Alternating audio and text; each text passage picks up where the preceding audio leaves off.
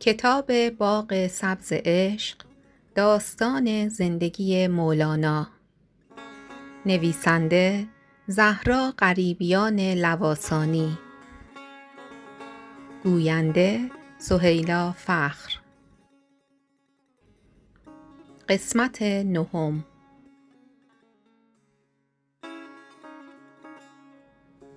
صدای ناله سگی در آن نزدیکی جلال الدین را از خواب پراند. خستگی شانه هایش را بر زمین چار میخ کرده بود. چشمش را گشود و نگاهش به ستارگان بالای سرش افتاد. کورسوی ستارگان دور و درخشش ستارگان نزدیکتر و هلال ماه که در آسمان میتابید در آن هوای پاک خواب را به کلی از چشمانش رو بود. به گستره بیکران آسمان عاشقانه چشم دوخت. خیال خواب نداشت. کوههایی که وقت رسیدن دیده بود حالا در تاریکی فرو رفته بودند و جز آتشی که در کاروان سرا برافروخته بودند و حوالی خود را روشن کرده بود هیچ چیز به چشم نمی آمد. دلش گرفت و فکر کرد که آدمیان چگونه در آرامش خواب فرو رفته اند وقتی همه چیز می گذرد. جیرجیرکی پاهایش را به هم سایید و سکوت شب را با صدای غمگین شبانه اش آهنگین کرد. همه در خواب بودند. حتی پدر که هماره این ساعت شب را بیدار بود. جلال الدین از کنار حجره‌ای که پدر در آن به خواب رفته بود با قدمهایی آهسته گذشت. صدایی از پشت سرش به آرامی گفت سرگردانی پسر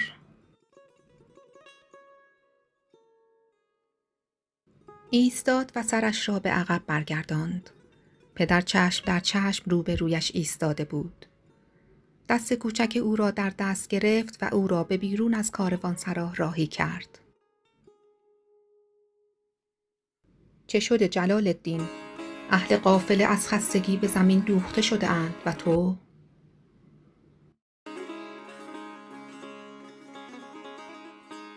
با عطر خنک نی که از سمت نیزار می آمد یک لحظه چشمانش را روی هم گذاشت و یک نفس آن را در جانش بالا کشید. در خواب نیز آرام نیستم. مرگ می آید و پیر و جوان نمی شناسد و من هیچ کاری نکردم. باید کاری کنم برای دیگران، برای این مردم و برای خودم.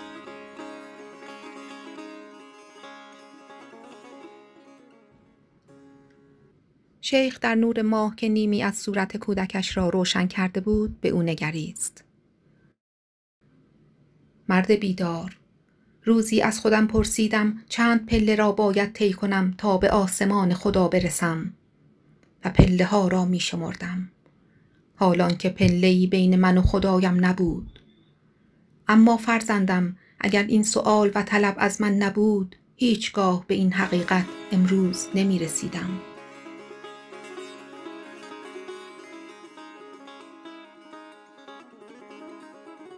نگاه جلال الدین به ماه که میان دو درخت بید اسیر شده بود افتاد. برخاست. حالا ماه از میان درختان بید به آسمان پیوسته بود. صدای قدم هایی که نزدیک می‌شد پدر و پسر را از خلوت دو نفرهشان بیرون آورد. پیرمرد قافل دار بود. جلال الدین از ابتدای سفر از سیمای او دریافته بود که پیرمرد بسیار مهربان و پرتجربه است و با کمی پافشاری می توان دل به اندوخته های او داد و منتظر فرصت بود تا پای صحبت های او بنشیند.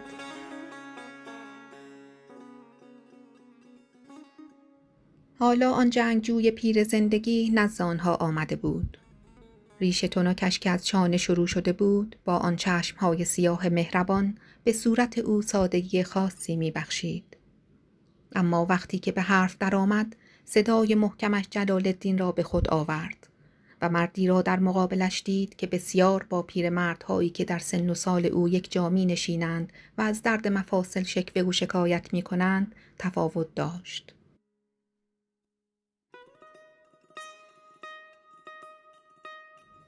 شیخ با آمدن قافل دار از پسر فاصله گرفت و کمی آن سوتر با پیرمرد مشغول صحبت شد و محمد جلال الدین به نظاره آن دو نشست.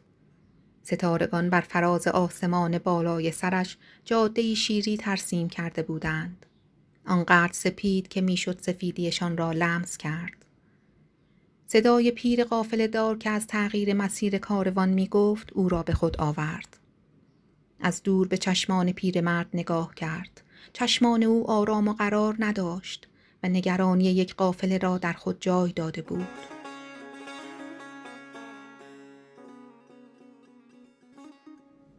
پدر با نگاهش به جلال الدین اجازه داد اندکی جلوتر برود. حالا دندانهای پیرمرد قافل دار را هم می‌دید و نفس گرم او که در میان سرمای شب به هوا بر می‌خواست و شنید که او می گفت بیش از سی هزار مرد در بخارا کشته شده. زنان و کودکان را به بردگی می‌برند و جوانان را برای جنگ سمرقند. کمی دیگر به اینجا خواهند رسید. برای مغل هیچ چیز و هیچ کس فرقی نمی کند برای چنگیز فقط علف اسبانش مهم است. مغل نه عالم می شناسد و نه اهل دین نه منبر و قرآن. چه کنیم یا شیخ؟ به کدامین سو برویم؟